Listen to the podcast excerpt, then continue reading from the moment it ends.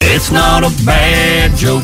It's just a dad joke. Cheyenne's dad joke of the hour. Hey, Gunner. Yeah. What kind of humor do towels have? What kind of humor do towels have? Dry humor. It's not a bad joke. It's just a dad joke. Cheyenne's dad joke of the hour. That light you're using over there looks like a train is coming head on to you. Wah wah.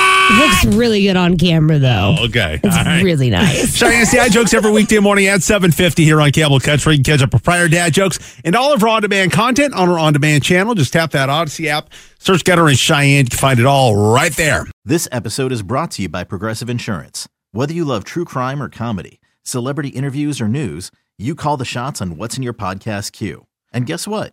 Now you can call them on your auto insurance too with the Name Your Price tool from Progressive.